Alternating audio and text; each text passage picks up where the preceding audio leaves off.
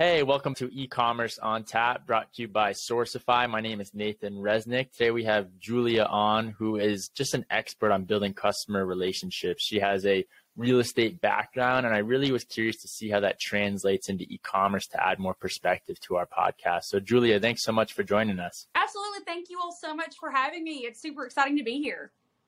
I want to start because just before we started recording, I asked you, what does e commerce mean to you as a realtor? And you've been in real estate for so long, you've seen houses all of a sudden be bought and sold online.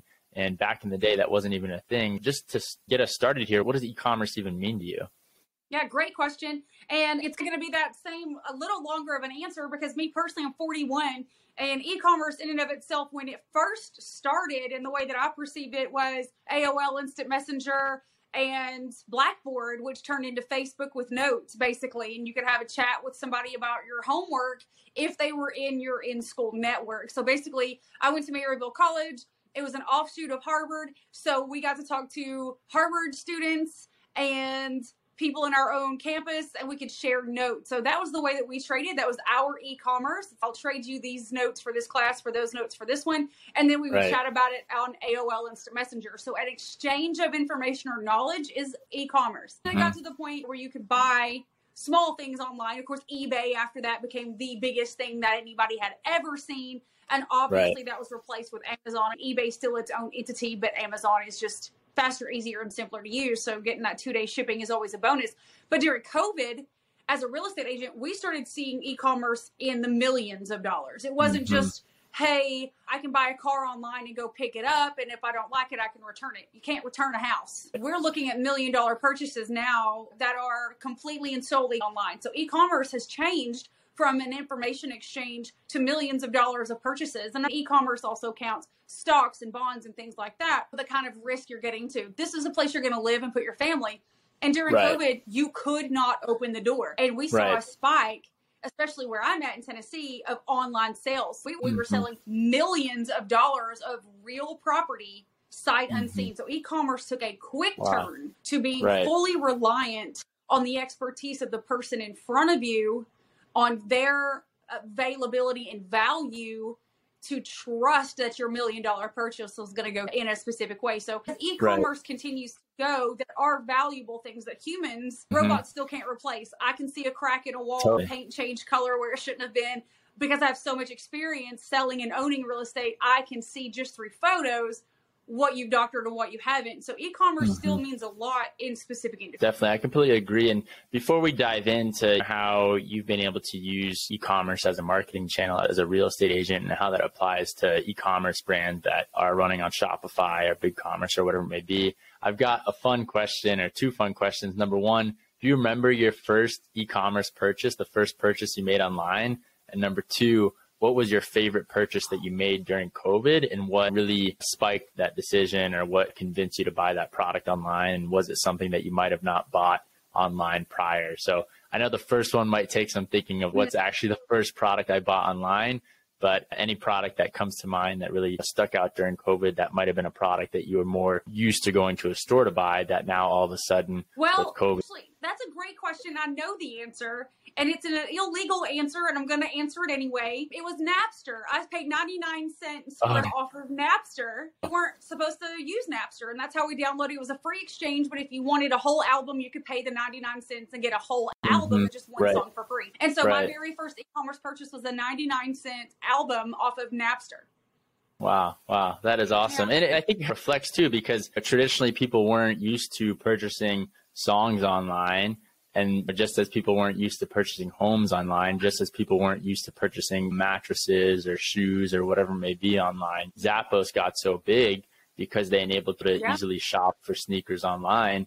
And before Zappos, most people thought you had to buy sneakers in the store. And so I think one of the trends that I'm seeing is that all of these big e-commerce brands that really grow to scale are typically bringing a experience online that used to be completely offline, right?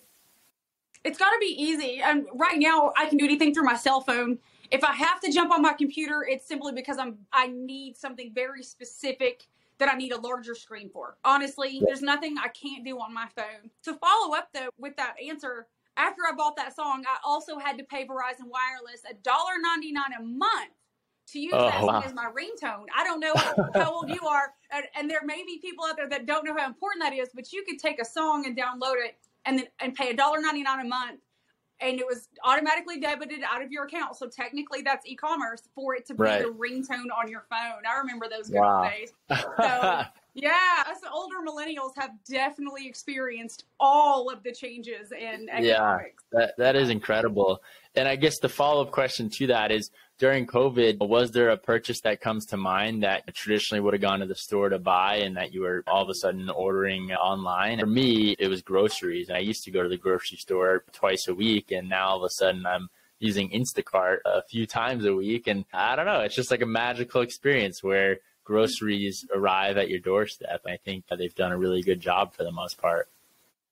Not me. In Tennessee, we didn't really close down for COVID, which is why we've had mm-hmm. a spike in real estate sales. Obviously, we've right. got a million people in Nashville, for goodness sake. We had 80,000 wow. to 100,000 people in Knoxville, which is absolutely mm-hmm. unheard of for our small of a town. So right. Tennessee stayed open, and I'm a Costco fanatic. So mm. during COVID, I ran out of almost nothing, and I'm a 4-H person, so we had a half a cow or a half a beef we had a sheet of pig. We had all the food we needed literally in yeah. our freezers already because that's just who I am. The biggest purchase that I made during COVID were properties, and I bought those mm. sight unseen. I didn't even visit them until after they closed. So I bought three rental properties, sight unseen, to the tune of a little under a million dollars. So That's same awesome. situation everybody else was in. Try to generate something while I'm here. And I want to get back to your roots as a, a real estate agent, and in terms of what tools did you use during COVID that you hadn't maybe used before that you felt help convert more customers, right? Because like you were saying, you bought property sight unseen. E-commerce is basically the practice of convincing a potential buyer to purchase your items online. They're buying that product before they see it, right? Before it arrives at their doorstep. And so though the transaction size in real estate is much greater, you still have to go through the same type of a buying experience with saying, okay, I haven't seen this property or I haven't seen this jacket, whatever it may be. How do I convince a potential customer to actually buy this product or buy this house? Yeah, thousand percent. And business is business, no matter the cost. It can be a widget for $10 or a $10 million purchase somebody somewhere is going to need what you're offering at some point. So as long as it's attractive to them at the time they're looking and you're in front of them, they're ready to go. So ready, willing, and able buyer for everything. Hmm. Real estate didn't change much except for a couple of things. The coming soon rule came out and the truth in advertising rule came out.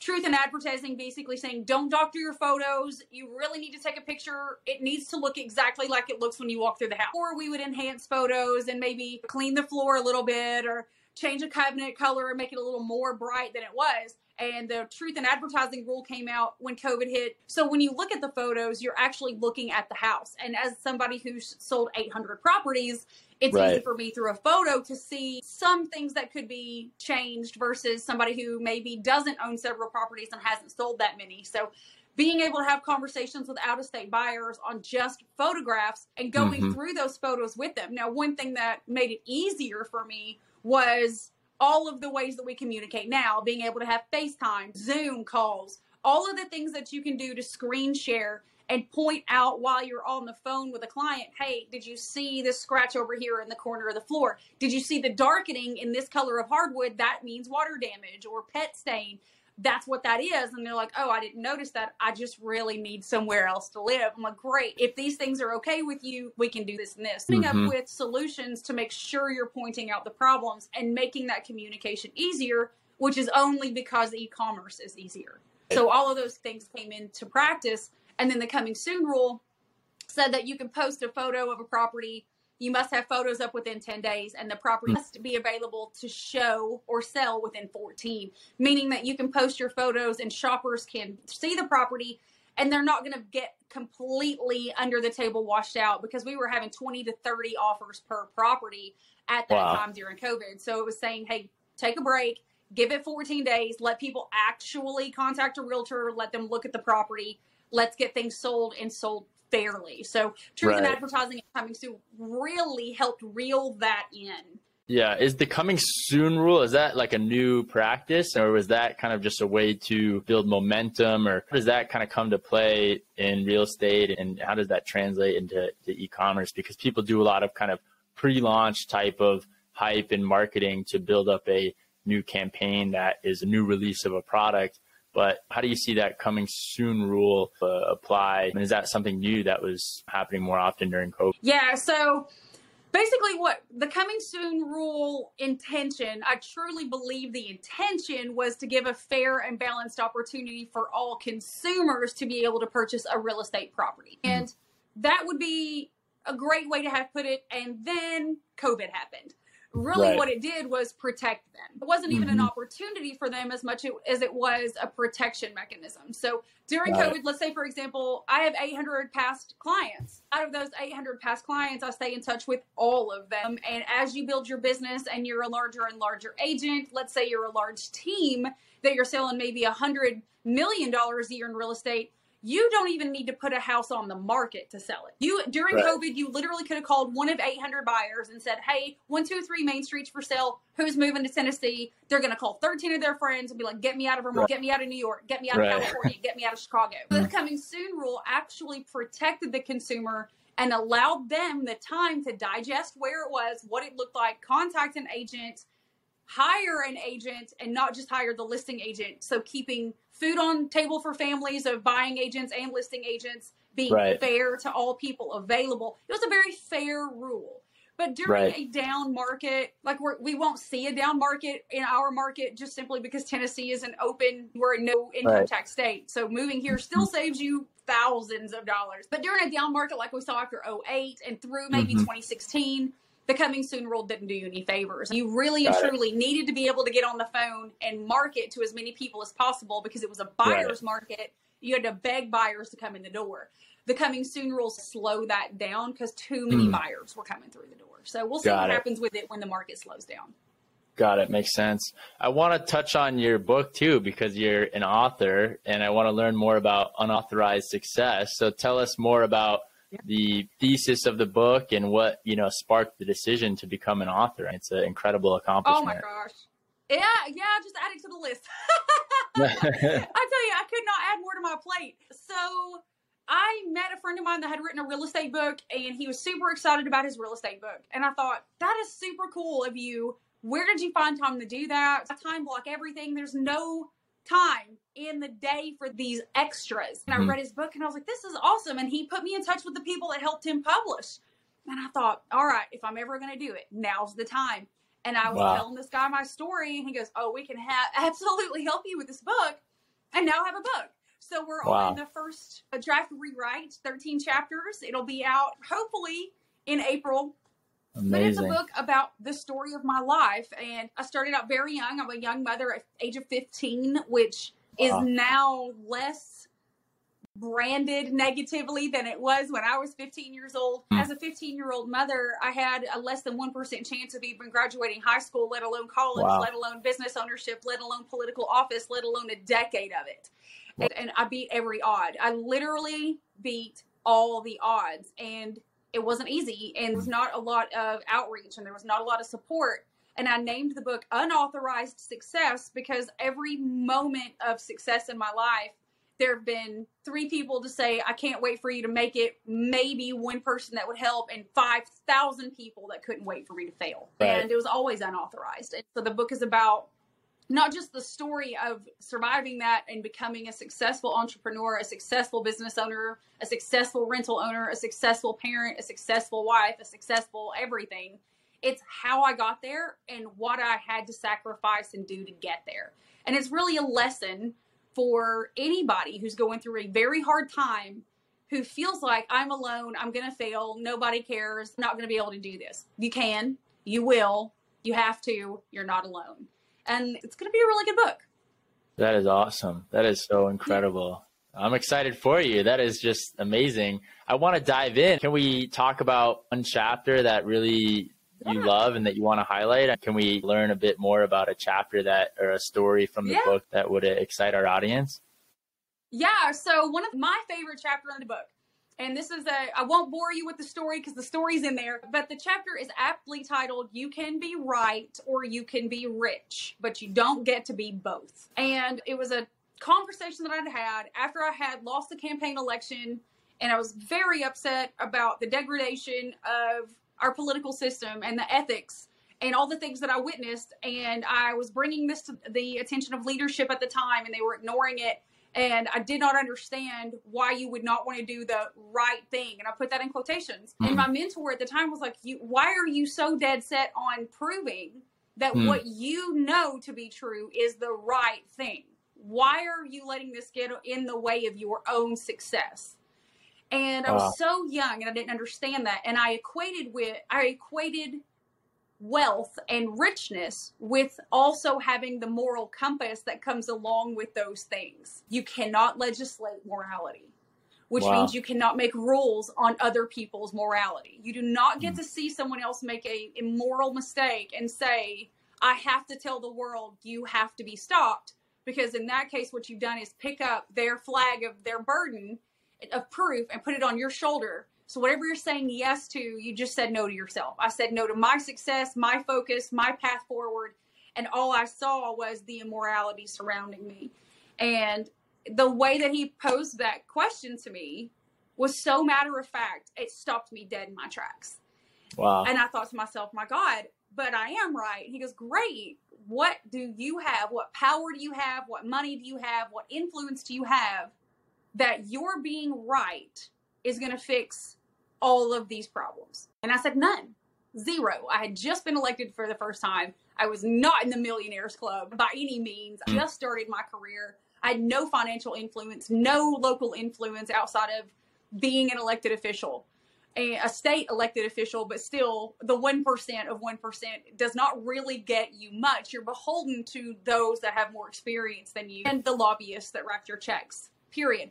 And so when the question was posed to me, I thought, I don't have any influence. I have no power. I have no money. I have no reason whatsoever to carry this torch. And he's like, Why are you carrying it? Ah. If you want to change it, you need to be powerful. You need to have influence. You need to have money. You need to have the control. So right. go be wealthy, and then you can come back and be right. It has shook me to the core every decision I hear him in my head. Are you trying wow. to be right or are you trying to be rich? Wow, that is awesome. That is incredible. Was, yeah, it was a good story. That's yeah. amazing. I'm so excited to read your book. This is awesome. Where can our audience well, find you? Where can they sign up to pre-order? I, I want to know how yep. people can get in touch. Yeah, we're not doing pre-orders, but we are doing. I'll email you when it's ready. Pre-orders actually hurt your bestseller chances. I didn't know if anybody knew that in the e-commerce business. Okay, I didn't so, know either. oh yeah, so here's a good one.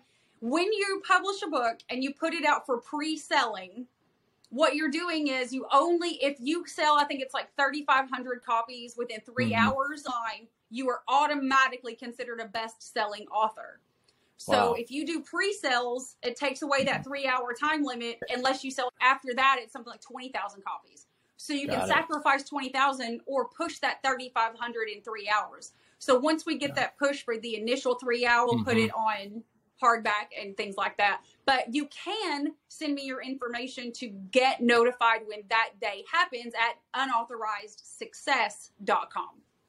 Awesome. There you have it. Everyone go to unauthorizedsuccess.com. Julia, this was so amazing. Thank you so much for coming on e-commerce on tap. Thank you all so much. I hope you have the best day ever. Thank you. Bye for now. Bye.